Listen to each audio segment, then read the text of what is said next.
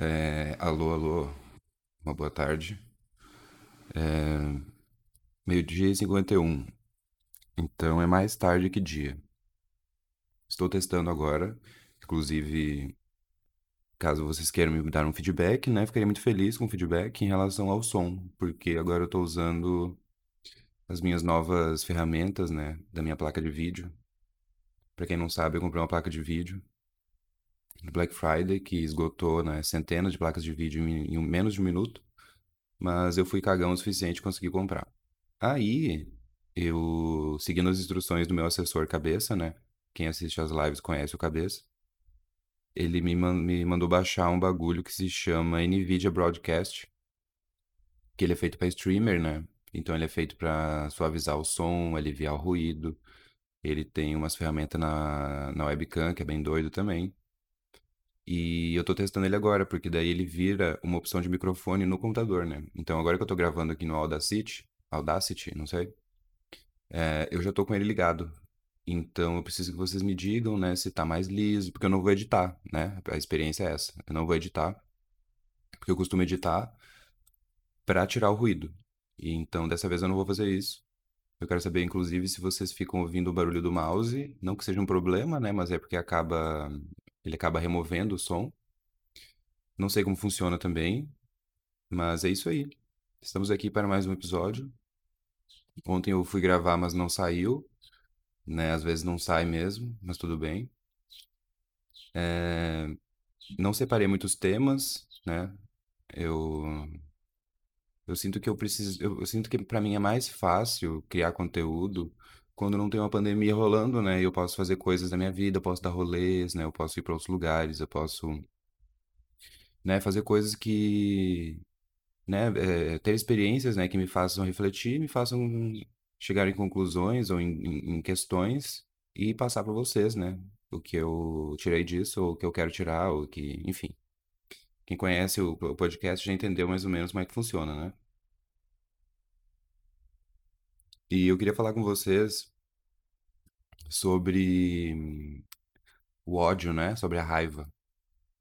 Porque a gente, por exemplo, a gente costuma associar que um sentimento bom, por exemplo, né? Digamos, prazer. Prazer, né? É um, é um, tu se sentir é, com prazer, tu se sentir, sei lá, excitado, tu se sentir feliz, tu se sentir animado. São sentimentos bons, né? Sentimentos que te causam coisa boa na cabeça. Tu fica empolgadinho, né? Tu fica animado. Quando tu tá triste, quando tu tá na merda, quando tu tá desesperado, são sentimentos ruins, né? Mas e o ódio? E a raiva? É um sentimento. Aí eu tô falando por si só, né? Isoladamente, não tô entrando em outros critérios. Sentir ódio, sentir raiva, estar puto da vida, é bom ou é ruim? Porque eu cheguei na conclusão de que é muito gostoso estar tá puto da vida. É muito incrível estar com morrendo de ódio de alguém. Principalmente se tu consegue meio que exercer esse ódio, né? Pra outra pessoa, no caso. Mas me entendam aqui que eu estou falando isoladamente do, da, da, né, da sensação, do, do, do estado de espírito de ódio. Tu tá puto. Eu acredito que seja um dos sentimentos mais gostosinhos que tem, porque as pessoas fazem muita merda quando estão com ódio. As pessoas se deixam levar por esse êxtase da raiva, né? Por esse êxtase da, da, do ódio, da, de ficar puto da vida. E elas só fazem isso porque é bom, né? Eu, eu tava pensando muito nisso, porque esses dias eu tava trabalhando, né? Fazendo saladinhas lá. E uma cliente, que já é do. já é cliente da casa. É, era um domingo, né? Então já é um dia que eu entro mais cedo e tal. E o restaurante fecha às 8h30. 8 horas, desculpa. Fecha 8 horas da noite. Aí o shopping tava meio vazio já, umas sete e meia da noite, eu comecei a pensar, bom, vou adiantar o fechamento, né? Para quem nunca trabalhou em restaurante, é, às vezes rola da equipe adiantar o fechamento, né? Então, tipo, ah, o movimento tá fraco, não tá sendo muita coisa, vamos adiantar alguma coisa. Então, vai recolhendo uma coisinha ali, limpando outra coisinha ali. A questão é a seguinte: comecei a adiantar o fechamento. Quando deu 7h58, né, faltando literalmente dois minutos para fechar, para eu poder pegar minhas coisinhas e ir para minha casa, entrou essa cliente. né? Essa cliente da casa. E aí entrou meio correndo assim. Eu já tinha recolhido todo o buffet da salada, porque lá é como se fosse um subway de salada, né? Então tem, sei lá, umas 20 e poucas cubas de, de opções de topping que tu coloca dentro da salada. Eu já tinha recolhido todas, já tinha fechado todas, guardado todas. E aí ela chegou e falou: "Ai, não dá tempo de eu fazer uma saladinha". E tipo assim, ela já era uma cliente da casa, né? Então ela sabe os nossos horários. Ela estava no shopping e ela resolveu correr para pedir uma salada, faltando dois minutos para fechar. Então eu não vou nem entrar em detalhes aqui do quão filho da puta é fazer isso, porque quando eu falo sobre isso no Twitter, é engraçado que tem uns, uns engraçadinhos, que obviamente nunca trabalhou em restaurante, obviamente tá cagando pro funcionário que trabalha em restaurante, que fala que tá mais que certo, porque se fecha às 8 é às 8 e 7h58 é 7h58. Ao pé da letra é isso? É, cara. Mas as coisas não funcionam ao pé da letra, né? Um pouco de sensibilidade faz bem também. Então, tu entender que tu já está no local e tu só decidiu comer faltando dois minutos pra fechar, tu é um pau no cu. Isso não tem nem a menor discussão aqui, sabe? Tu fazer a pessoa reabrir o restaurante pra poder fazer a tua comida é porque tu é um pau no cu. Eu não vou, né? Eu não vou entrar nem em detalhes ou justificar o porquê, porque é meio óbvio. Mas enfim, chegou essa mulher, pediu a salada e eu falei: não, não dá, já fechei o buffet. Aí ela, ai, mas eu vim correndo, por favor, eu já sou cliente da casa. Aí eu falei, é, mas eu já recolhi, né? E eu, tipo assim, começando a ficar muito puto da vida. Todo suado, saca? Calor da porra, eu querendo ir embora. Ela, ai, mas é rapidinho, uma bem simplinha. E aí eu. Aí eu falei, ok. Na verdade, eu nem falei ok, né? Eu só olhei pra ela com cara de cu e comecei a tirar as cubas de dentro do freezer. Aí ela, não, mas não precisa tirar tudo, não, é só o que eu quero mesmo. Aí eu falei, eu não consigo enxergar dentro do freezer, não tem como eu saber todas as cubas que estão aqui, né? Aí escolheu lá os bagulho que ela queria. Montei a salada pra levar, obviamente, né? Fechei ela com plástico, no, no- no potinho plástico, coloquei na sacola. Aí ela, ah, tu colocou talher? Aí eu, ah, não, foi mal, não coloquei. Eu coloquei talher e guardanapo. Ela ainda teve a audácia de sair do restaurante, abrir o pacote de plástico, sentar na mesa e comer, né? Sendo que tava tudo fechado. Mas enfim, o, o meu ponto com tudo isso, o ódio, né? Eu não sou uma pessoa que. Eu não sou uma pessoa estourada, eu não sou uma pessoa desequilibrada nem instável, eu não fico puto da vida muito fácil. Na verdade, é bem difícil me deixar puto da vida. E esses dias eu tava procurando na internet, que um amigo meu tá estudando umas pira de ocultismo, de hermetismo e bruxarias e tal. Inclusive, um dia eu vou chamar ele pra vir aqui conversar com vocês. Quer dizer, conversar comigo, né? E vocês vão ouvir. E ele tava falando sobre sigilo, né? Aqueles desenhinhos lá, aqueles selos, eu não sei como é que funciona. E eu procurei na internet como é que funcionava mais ou menos, né? E aí num vídeo que eu vi, a pessoa fala que quando tu faz o teu sigilo, tu precisa meditar, né? Energizar ele com alguma coisa. E tu precisa energizar ele é, num estado de... É gnose o nome? Deixa eu ver aqui. Eu acho que é isso. É, um estado de gnose é um estado meio que de êxtase, digamos assim. Então é como tu, tu tá sentindo algo muito puro, né? Quando tu tá muito excitado no orgasmo, por exemplo, ou quando tu tá muito triste, ou quando tu tá muito feliz, ou quando tu tá. Enfim, pelo que eu entendi é isso, né? Se eu estiver errado, me corrija. E aí eu me lembrei disso, porque eu tava puto da vida, saca? Eu tava bufando de ódio. E aí eu pensei, caralho, olha que loucura, né?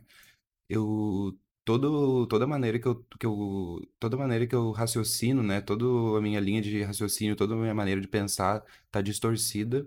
A maneira que eu falo tá distorcida. A minha visão das coisas tá distorcida. Eu tô completamente tapado de ódio, sabe? Eu tô completamente puto. E aí eu comecei a meio que, lembra que eu falei pra vocês, né? Antes de, além de sentir uma sensação, vislumbra ela, né? Olha pra ela. E eu comecei a olhar pra aquele ódio todo, porque é um sentimento raro pra mim. Eu não costumo ficar puto, né? E aí eu tava com a cabeça pulsando, assim, saca? O coração a mil, vermelho de raiva. E eu comecei a refletir. Eu pensei, caralho, olha que delícia esse estado, cara. Dá vontade de sair correndo por esse bairro e, e dar um soco na cabeça do primeiro que aparecer. Tipo, que delícia isso, saca? E aí que eu comecei a refletir sobre essa questão do ódio, né? De que o ódio não é uma sensação ruim. Na verdade, é uma sensação ótima. Eu acho que muitas coisas na história aconteceram porque alguém tava com muito ódio. E aí, né, em momento algum destratei a cliente nem nada, mas eu fiquei, eu baixei minha bola um pouco e fiquei respirando fundo assim e fiquei tipo, Caralho, cara, eu tô. É como se tu estivesse num estado de adrenalina, né? Como se tu tivesse muito feliz ou muito triste. É uma coisa muito intensa, né? Um sentimento muito cru, assim, que tu tá sentindo. E eu comecei a refletir sobre isso, né? Fiquei pensando, nossa, será que eu consigo energizar meu, meu sigilo puto da vida? Porque isso aqui é legitimamente uma sensação muito intensa, saca? E eu cheguei na conclusão de que é uma das sensações mais gostosinhas que tem. É tu tá completamente passado de ódio, saca? E aí eu acho que o grande êxtase disso, num cenário fictício, é de eu poder pegar uma bandeja e dar na cara da cliente. Aí eu acho que, eu, que esse seria o orgasmo do ódio, saca? Esse seria o momento do, da raiva suprema, assim, que tu simplesmente põe em prática, né? Tu põe num, num âmbito físico o tanto que tu tá puto. Mas ao mesmo tempo, comecei a refletir e pensei, caralho, é. Eu acho que da mesma forma que é fácil de tu ir na onda por estar muito felizinho e fazer merda, né? Ou tu tá né, na onda de estar muito triste, ficar muito depressivo, ou muito na bad, sei lá. Ou de tu tá muito, sei lá, o cara tá. O casal lá tá muito excitadão e transa sem camisinha engravida porque eles foram naquela onda, sabe? Eles foram ali naquele tesão do momento e eles não refletiram sobre o uso ou não da camisinha, por exemplo. Entende o que eu quero dizer? Sobre o tu ir, tu, tu não vislumbrar a, a sensação, tu só ir na onda. Então é muito fácil tu ir na onda quando tu tá felizinho. Para algumas pessoas é mais fácil ir na onda quando tu tá triste, né? Pra tu fazer merda, que tu tá muito na bad, depressivo, sei lá. Só que eu acho que um dos mais, um dos mais difícil de se controlar é do ódio, saca? É um dos mais fáceis de tu entrar na onda. De tu, de tu ir além, saca? De tu fazer merda. De tu agir, né? Sobre aquilo. E, enfim, né? Só uma, uma reflexão aqui, porque eu acho que é um, é um sentimento que ele fica numa linha meio cinzenta, assim, né? Pra falar de tristeza é uma coisa, é um extremo, pra falar de felicidade é um extremo, mas o ódio, ele não necessariamente está atrelado a uma tristeza, né? Uma felicidade. Ele tá atrelado a ódio, a ficar puto da vida, sabe?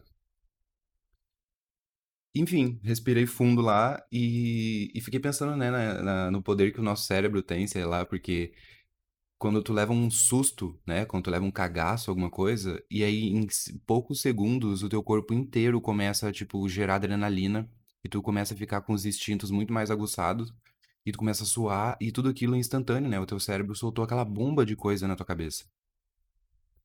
Então, sei lá, eu consigo, é, em partes, compreender pessoas que são estouradas porque é, parece que é um clique na cabeça, né?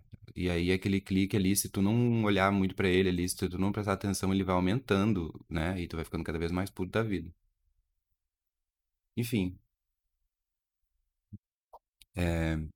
se tu é estouradinho, se tu é griladinho e tal, é, me manda um e-mail, cara, me fala como é que é a experiência de ser instável, porque por mais que seja uma uma sensação meio que rara pra mim, né? Porque eu, eu me considero uma pessoa meio controlada, eu Eu, eu não me permito ser instável, né? Então, se eu tô ficando muito triste, muito feliz ou muito puto, eu começo a observar, né? O que que tá acontecendo. E só pra, né? Só pra reforçar essa questão, né? Tipo, vislumbre, né? Dá uma olhadinha pra sensação, não só engole ela e, e, e age a partir dela, né? É, tenta entender um pouco melhor como é que isso tá funcionando. Pelo menos foi bom pra mim. É, eu também queria falar com vocês sobre Eu tô assistindo ultimamente muitas coisas na internet relacionados a, a ofícios meio que práticos artesanais, assim, né? Uma coisa meio técnicas de, de...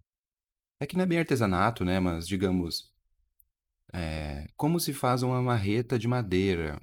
E aí tem todo um vídeo que um cara mostra como que ele faz uma marreta. Ou então, como que se faz um barril. E aí eles vão falar com um maluco que já faz barril há um tempão e usam técnicas antiguíssimas e fazem os baús perfeitos, os, os barris perfeitos. Eu não sei se eu falei barril, ou baú, mas é barril. E aí eu fiquei pensando que num mundo totalmente virtual, como, como a gente está hoje em dia, né, no geral, assim, tecnologias e globalização, eu cheguei na conclusão de que os profissionais mais, é, eu não sei muito bem qual é a palavra, né? Talvez eu até não me expresse muito bem, Mas eu acho que a maior, os profissionais com a maior satisfação prática do, do, do, do que fazem são justamente as pessoas que fazem coisas, fabricam coisas manualmente, sabe? Que seguem técnicas antigas, né? Que é, é, reproduzem é, coisas, objetos que sejam da mesma maneira que há muito tempo atrás, com técnicas que foram sendo melhoradas ao longo do tempo por acerto e erro. Pra chegar numa perfeição ni- técnica ali, né? Eu não consigo imaginar como que o como que uma rotina de trabalho pode ser mais prazerosa que isso, né? De tu carregar um peso naquilo que tu faz, de tu fazer um negócio de extrema qualidade e daquilo ser, tipo, aquilo ser justificado por si só, sabe? Eu não, eu, eu sempre tive essa questão quando eu trabalhava com publicidade e propaganda e eu trabalhava como social media, parecia que tudo que eu fazia não existia, sabe? Parecia que tudo que eu fazia era virtual, era Eram a- só Ctrl+Cs e Ctrl+Vs de banners e de legendas que eu escrevi e tô agora postando. E nada daquilo ali me dava um... me mostrava um retorno palpável, sabe? Parecia que era uma coisa que realmente não existia, era um trabalho que era virtual, sei lá. E só deixando claro que eu tô colocando meu parecer aqui, né, galera? Não, eu também não tô desmerecendo isso, tu trabalha como designer gráfico e só faz coisa no Photoshop, ótimo, beleza. O que eu quero dizer é que é toda uma satisfação pra mim É, igual naquele, naquele capítulo do, do podcast, aquele episódio do podcast que eu falo sobre o chartreuse, né? Aquele licor, aquela bebida que é feita há séculos no mesmo lugar, por, por- só dois caras no mundo sabem a receita, e aquilo é feito da mesma maneira, e é consumido no mundo inteiro. Então, tipo, cara, é todo um peso que o bagulho carrega, sabe? Essa parada do ofício, né? Da técnica, da, da, da precisão, né? Da perfeição, é, é simplesmente sensacional, sabe? Eu, eu não consigo imaginar como que um ser humano é, pode se satisfazer mais com um próprio ofício do que algo do tipo, sabe? De tu não necessariamente passar pra frente, né? Porque às vezes até acontece mesmo de passar pra frente de aprendiz, de mestre pra aprendiz ou de pai pra filho, enfim.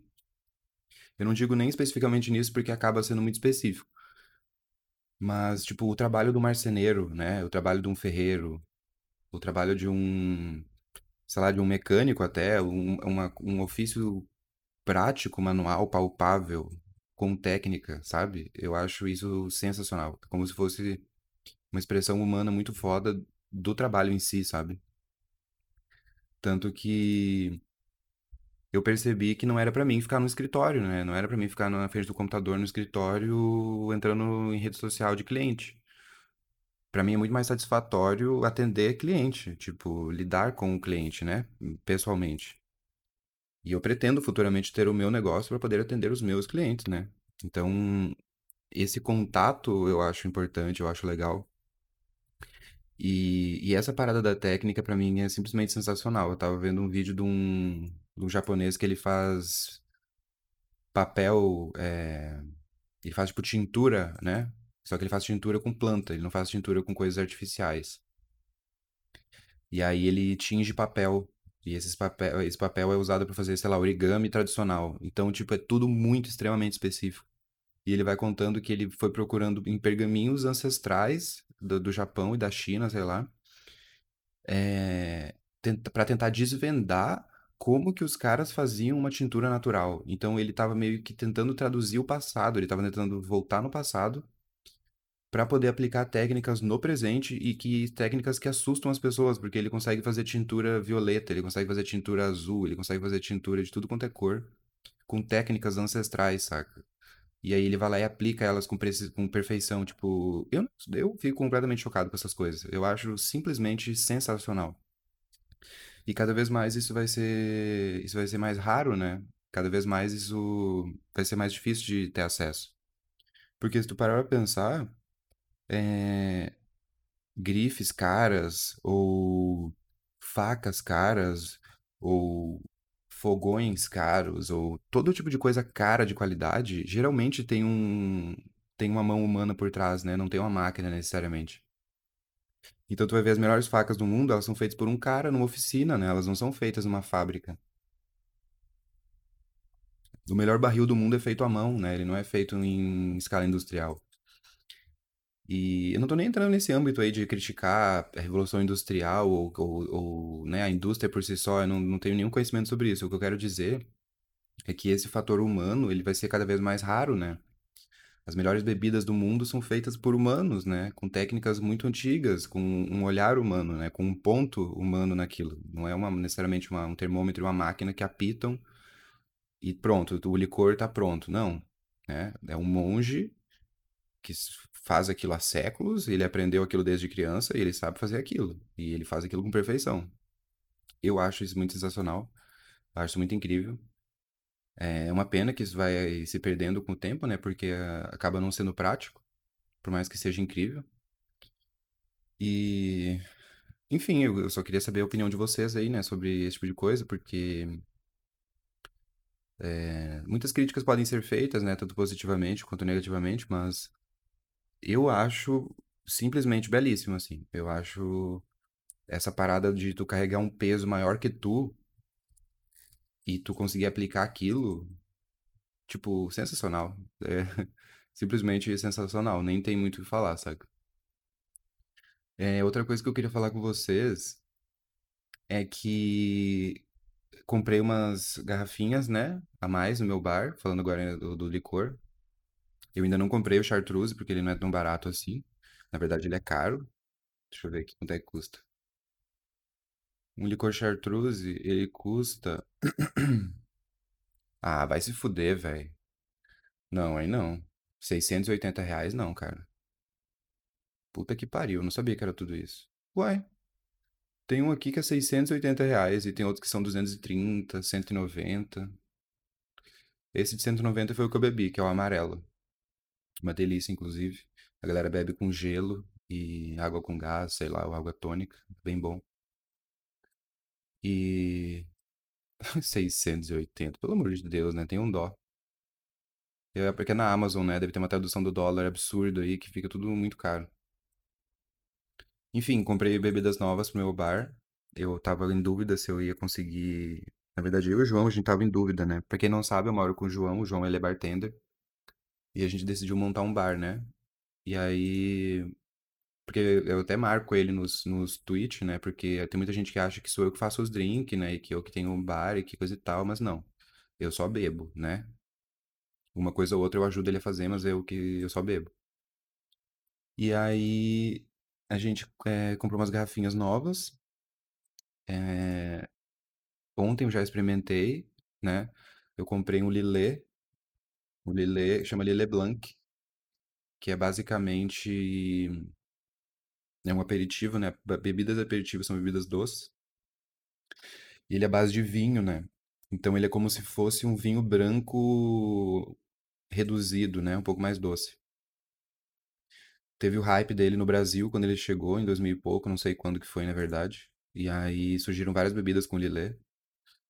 E eu tava, enfim, eu tava muito curioso pra experimentar, né? Eu comprei. Eu comprei outro que chama Ramazotti Rosato, que é recheio de babalu.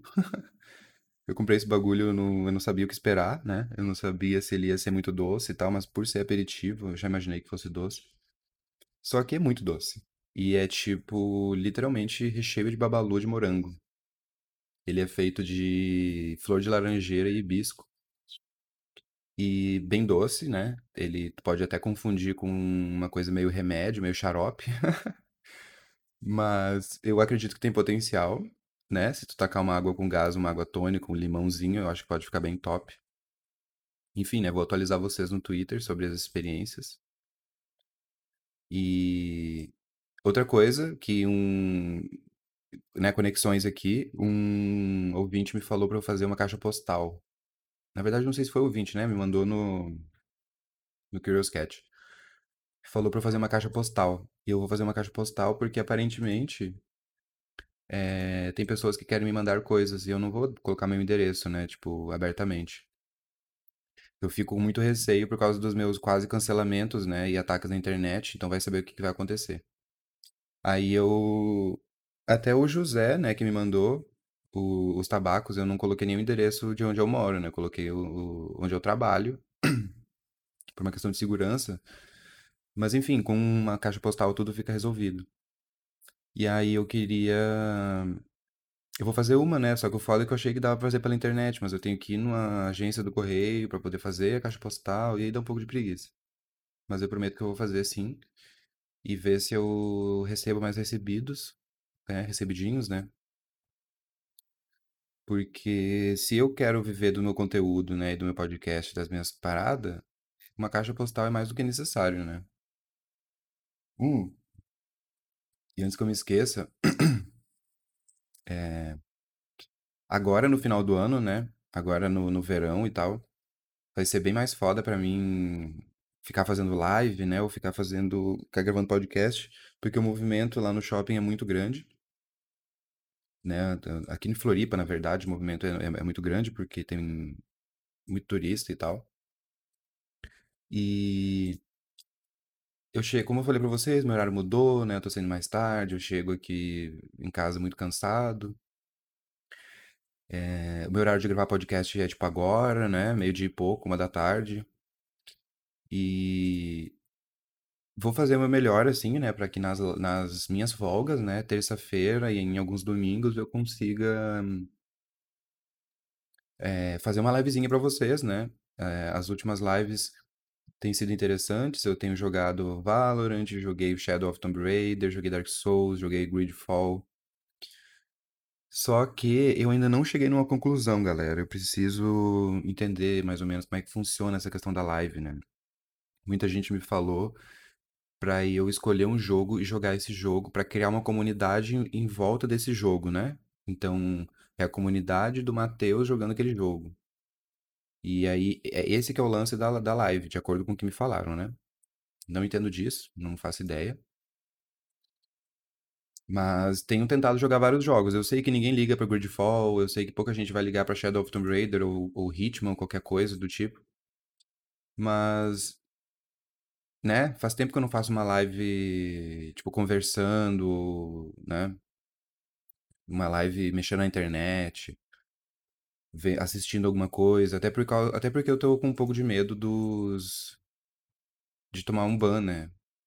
Porque, sei lá, aquele dia que a gente tava assistindo lá o documentário sobre moradores de cobertura, eu não sei se eu posso tomar um ban por assistir o, o- aquele bagulho, sabe? Eu não sei se eu vou.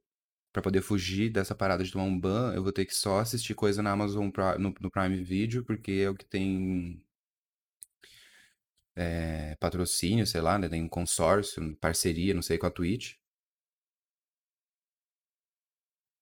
Porque, gente, eu não quero tomar um ban, sabe? Que eu mal comecei a fazer live.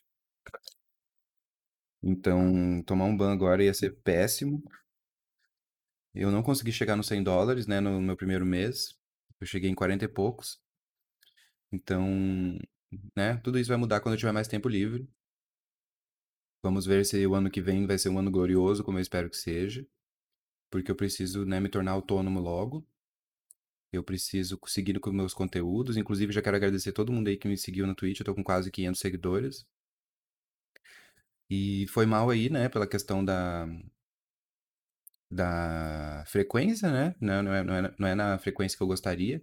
Eu gostaria de fazer umas três lives por semana, né? Durante a semana eu jogar vários jogos ou fazer lives de tipos diferentes. Porém, ainda não dá. Mas é isso aí. É, Só pra, né, atualizar vocês. Ah, outra coisa que eu sempre esqueço, meu e-mail, por favor, né? falavegeta.gmail.com Vegeta fala Vegeta. Fala não, né? Digi- Se escreve Vegeta. Ou no meu Curious Cat, que também é Fala Vegeta. Me siga na Twitch, que, olha só, também é Fala Vegeta, né? E eu sempre me esqueço disso, então eu acho bom deixar claro aqui o- todo tipo de contato que eu posso ter no meu podcast para que tu possa falar comigo de alguma maneira. Em relação a podcasts com convidados, é um pouco difícil, né? Confesso para vocês que é mesmo. Eu também acho que isso vai ficar muito mais fácil no momento em que eu não tiver que trabalhar. É, não tiver que trabalhar, no caso, é, carteira assinada, batendo ponto, seguindo horário, igual eu faço hoje em dia, né? Quando eu tiver mais tempo livre para poder fazer essas coisas, vai ser muito de boa de fazer vários episódios com convidados. Inclusive, eu ia. Eu pretendo fazer um com o Lennon também, né? Vocês que me ouvem no podcast já conhecem o Lennon. Eu já gravei uns dois episódios com ele. E, enfim, né? O, o meu, o meu podcast com o Lennon é basicamente atualizar a fofoca, porque a gente sempre foi comadre na internet de fofocar e atualizar um da vida do outro.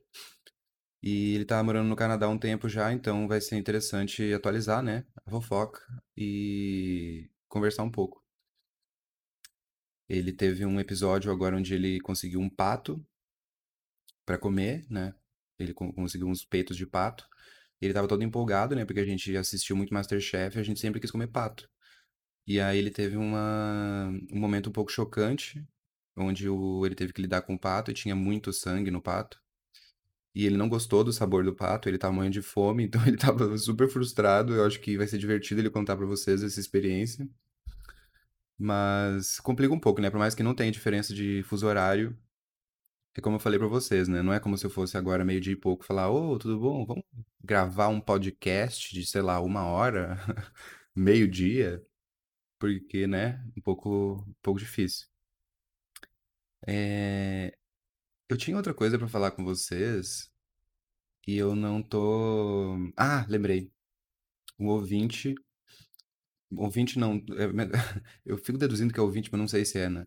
Pode ser só alguém que me segue no Twitter. Me mandou no, no Curious Cat sobre o- as minhas piras de bossa nova, né? Que eu falei pra vocês que eu tava afundado, né? Afundado não, né? Tava flutuando, na verdade, numa onda de bossa nova. Que eu passava o dia inteiro ouvindo é, Tom Jobim, Vinícius de Moraes, Baden, Baden-Powell e etc. E aí o cara mandou no, no Curious Cat falando que começou a ouvir também e que achou simplesmente fantástico e que se sentia muito culpado por não conhecer aquilo, né? Por ser uma parada tão brasileira. Eu só queria dizer que tu não precisa se sentir culpado, cara, por não conhecer. Mas eu acho válido tu, tu ouvir, né? Porque eu não vou nem entrar nesse mérito de. Ai, porque a música brasileira, né? A decadência da cultura e da música brasileira, e lá lá lá. Não vou entrar nesses detalhes. Só vai lá e ouve, né? Eu acho aquilo extremamente, eu acho aquilo lindíssimo mesmo. E não precisa também ser só bossa nova, né? Tem, tem uns sambas raiz muito brabo, tem vários, vários estilos, né? E eu recomendo que todo mundo ouça, porque o, o, o- a pessoa que mandou a mensagem estava realmente muito chocada, assim, né? Foi uma parada bem chocante pra ela, né? Foi bem, tocou ela bastante. Inclusive, eu acabei de me lembrar, porque isso era um tema que eu queria falar com vocês, que é sobre a música, né, te tocar profundamente, né? Não necessariamente por te remeter a alguma coisa, né? Por exemplo, como todo mundo aqui do podcast já sabe, eu já falei algumas vezes sobre isso, eu nunca me apaixonei, né? Eu nunca vivi uma intensa paixão, um amor louco, uma coisa assim. Então, músicas que falam sobre isso normalmente não me remetem a nada, né? É, necessariamente. Não é como se, sei lá, tu terminasse o teu namoro e aí tu vai ouvir uma música de corno lá, de sofrido, e aí aquilo te remete, né, ao término e aquilo faz toda a experiência ser mais sofrida, mais intensa. O que eu quero dizer são músicas que te tocam sem te remeter a nada. É só porque elas são lindas por si só. Então, no álbum Afro Sambas, que eu gosto tanto, que é do, do Baden Powell com o, o, o Vinícius de Moraes, é uma parada que fala sobre amor, né? Sobre amar, sobre amor, amar é sofrer, amar é morrer, amar é morrer de dor, né? Me faça sofrer, me faça morrer, me faça morrer de dor. É tipo, são coisas extremamente dramáticas, né? Extremamente intensas. E que não me remete, né, às sensações que eu já tive. Mas que é lindo por si só, que é, que é espetacular, sabe? Eu acho que isso é mais foda ainda do que quando te remete a alguma coisa. Porque eu acho muito fácil tu, sei lá, tu. Eu acho que é sempre mais claro, né? Tu, sei lá, tu terminou teu namoro e aí tu ouve uma música que te lembra do teu namoro. E aí tu fica triste, né? E tu chora ouvindo aquela música porque ela te lembra do teu namoro. Beleza, né? Massa, né? É é uma forma de. Uma expressão artística que tá te tocando ali. Mas quando ela não te remete e mesmo assim te toca, eu acho sensacional. Porque daí é cru, né? É aquilo por aquilo. É tu ouvir uma música, tu sentir um nó na garganta, ou então tu chorar ouvindo uma música que não necessariamente te remete a alguma coisa, né? Que não te remete a, a um momento feliz da tua vida, ou que não te remete a um momento triste da tua vida, ou que não te remete a ninguém também, né? Tu não, não- necessariamente não se lembra de pessoa. Mas só aquela experiência, só aquilo ali te tocou, né? Só aquilo ali te emocionou, te deixou feliz ou te deixou, é, sei lá, emocionado. Eu, eu acho isso muito sensacional. Eu acho muito, isso muito incrível porque, primeiro, que não é qualquer coisa, né, que vai fazer isso contigo. Eu sei que existem pessoas mais choronas que outras e coisa e tal, mas é tu identificar o que que te tocou, né, e por que que te tocou. Eu acho que isso é legal porque daí tu consegue, às vezes, até descobrir coisas novas, né, em relação à música, por exemplo. Eu tô falando aqui de música, né? É óbvio que tu pode olhar uma tela fantástica, né, uma pintura incrível e tu ficar chocado com aquilo. Chorar de emoção que seja, ou ouvir um solo de violino e passar mal de tão foda que foi aquilo. Mas o que eu tô falando aqui especificamente é de música, música, né? Tipo, né, tu, tu ouvir um álbum, tu ouvir uma música e tu ficar tocado e de uma maneira muito boa, né? Porque eu acredito que tu ficar, tu ouvir uma música que te faz chorar de tristeza ou de emoção, é, ou de felicidade, né? Eu não, não, não coloco nenhum critério de melhor ou pior, ou bom ou ruim, mas se te tocou e te causou aquilo, é porque já foi incrível, né? Porque já, já transcendeu a música por si só. Agora ela tá te fazendo outras, tá te causando outras coisas. E tendo essa noção, né? Tipo, percebendo o que que te emociona, né? O que que te causa isso, e tu indo atrás de coisas parecidas, é todo um outro mundo, né? Toda uma outra experiência que tu tem com aquilo. Porque, porra, esse álbum Afro Sambas é de 1900 e... Deixa eu ver aqui. Eu acho que é de 1966. 1966, velho. Os caras fazendo um álbum lindíssimo daquele em 1966 e te tocando profundamente com a letra e com o coral e com a melodia e com a orquestra e com tudo. É um espetáculo do caralho. Porque, né, eu falei no outro podcast sobre a questão do desconforto nos filmes, né? Como que um filme que te causa desconforto, tu entender aquele desconforto como o ouro do bagulho, né? Tu entender aquele desconforto como a cereja do- da, da parada. O maluco, ele. O diretor, sei lá, o escritor do filme, ele quis te incomodar e ele te incomodou. Se isso não é sensacional, eu não sei o que que é, sabe? Mas aí, óbvio, né? Tem maneiras de te incomodar, maneiras que podem ser subliminares, né? Ou que podem ser sugestivas e não tão óbvias, escrachadas, jogadas na tua cara. Em relação à música, eu acho a mesma coisa. Só que com música eu tenho uma pira mais emocional, assim, né? Não é tão relacionado a desconforto, por exemplo. Eu acho que isso é mais uma coisa visual do que auditiva, né? No, no formato, digamos assim. Eu acho mais válido um filme ser feito pra te incomodar do que uma música, né? Porque uma música pra te incomodar, né? Vai se fuder. Não tem nem por que eu ouvi. Mas uma música que te toca, né? Que te faz pensar, que te faz refletir e que te causa todo um, um cenário na cabeça é simplesmente sensacional. E Ai, nem lembro direito qual que é o fio da meada, mas. Mas é isso aí, galera. Eu só queria compartilhar essas, essas piras aqui com vocês. Não, não separei tantos temas, mas na próxima eu, eu coloco mais alguma coisinha. Porque eu sinto que os podcasts estão diminuindo de tamanho, né? É impressão minha? Deixa eu ver aqui no canal. Porque, pelo amor de Deus, né, galera? Eu lembro que no início do podcast tinha 20 minutos o episódio. E aí eu fui aumentando um pouco, né? No que dava. Pra. Eita, comentaram aqui num vídeo. Deixa eu ver aqui, peraí só um minutinho. Ó, lá no início do podcast, os episódios tinham. Por que que não tá aparecendo? Ah, tá. Tinham 20 minutos, 17 minutos, 23 minutos, 20 minutos. Aí, a partir do Salmão é Cru, que era um episódio, eu comecei a aumentar o bagulho. Então tinha 53 minutos, 55 minutos, 47 minutos, uma hora, saca? Os episódios foram ficando grandes, assim. E depois eles foram dando uma diminuidinha. Então, os últimos aqui, ó. Não, se bem que não, galera. Não posso falar da minha frequência de. minha mudança de tempo, porque tem uns de 39, tem uns de Tem uns de 40, uns de 45. É óbvio que daí os grandões, né, que tem uma hora e vinte, uma hora e meia, duas horas e tal, é porque tinha convidado ou porque eu tava respondendo pergunta, né? Inclusive, nunca mais fiz podcast de pergunta. É, como eu disse também, vocês parecem que nem sentiram falta, né? Então, beleza, vocês que mandam. Porque a parte meio chatinha de fazer episódio de resposta é porque às vezes. Ah... Ai, cara, derrubei café aqui. Porque às vezes a pergunta que a pessoa manda é um texto enorme, né? Então não, não fica uma coisa tão fácil pra eu traduzir num podcast, né? Tipo, sem ter que ler tudo. A não ser que a pessoa esteja realmente contando uma história, por exemplo, né? E aí faz sentido contar a história, né? Faz sentido ler pra contar a história. E... Mas é isso aí, galera. Tô, tô me justificando de novo e prometi que não me justificar mais. Tamo junto. É, me, por favor, me falem sobre a qualidade do áudio, porque eu não vou editar esse podcast, tá? Esse podcast, ele, eu dei play nele, falei, e agora eu vou fechar.